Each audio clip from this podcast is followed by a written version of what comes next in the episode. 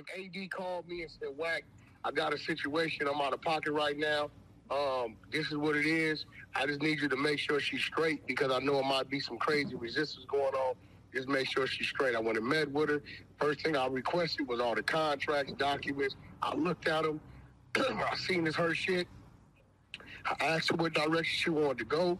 When she told me, okay, I called Kanye. Hey, Kanye, you doing the Larry Hoover shit, right? Okay, I got an individual here. She's doing prison reform. Uh, she did this back in 1998. It's five, six hours of unseen footage. The family's never seen it. There's just that and the other. She knows the family. She has taken care of the family, has lent them money, paid for flights, hotels, and all kind of shit for the family, right? She's the same one that did the American Gangster, gave American Gangster series their footage, right? And the family made money on that as well. I seen those contracts. So, you know, I don't know what y'all got going on with Larry Hoover, but maybe you could put uh, what you're doing with what she's doing, and y'all make it one big great situation. Because one thing I do know is the youth, they really don't know who the fuck Larry Hoover is like that. The footage she has, right? It's a documentary style thing. Will enlighten people on who Larry Hoover is, and you can prep people to look forward to the movie. Therefore, when you want to go do the movie, they can say, "Oh, that's the guy from that."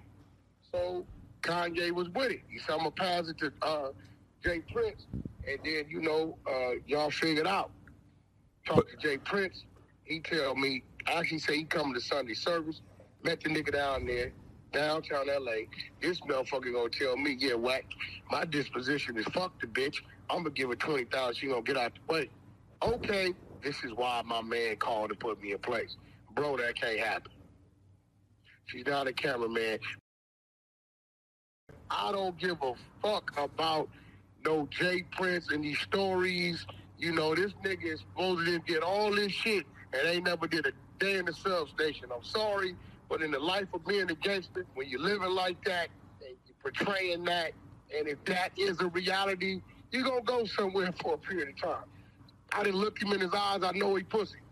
Right? I told it. Got it. So if you had a problem with me telling you that's out, and I'm playing in the middle, why didn't you express that right there? So I could have said what I was gonna say. You said what you gonna say, and it go where it's gonna go. It's, it's me and you.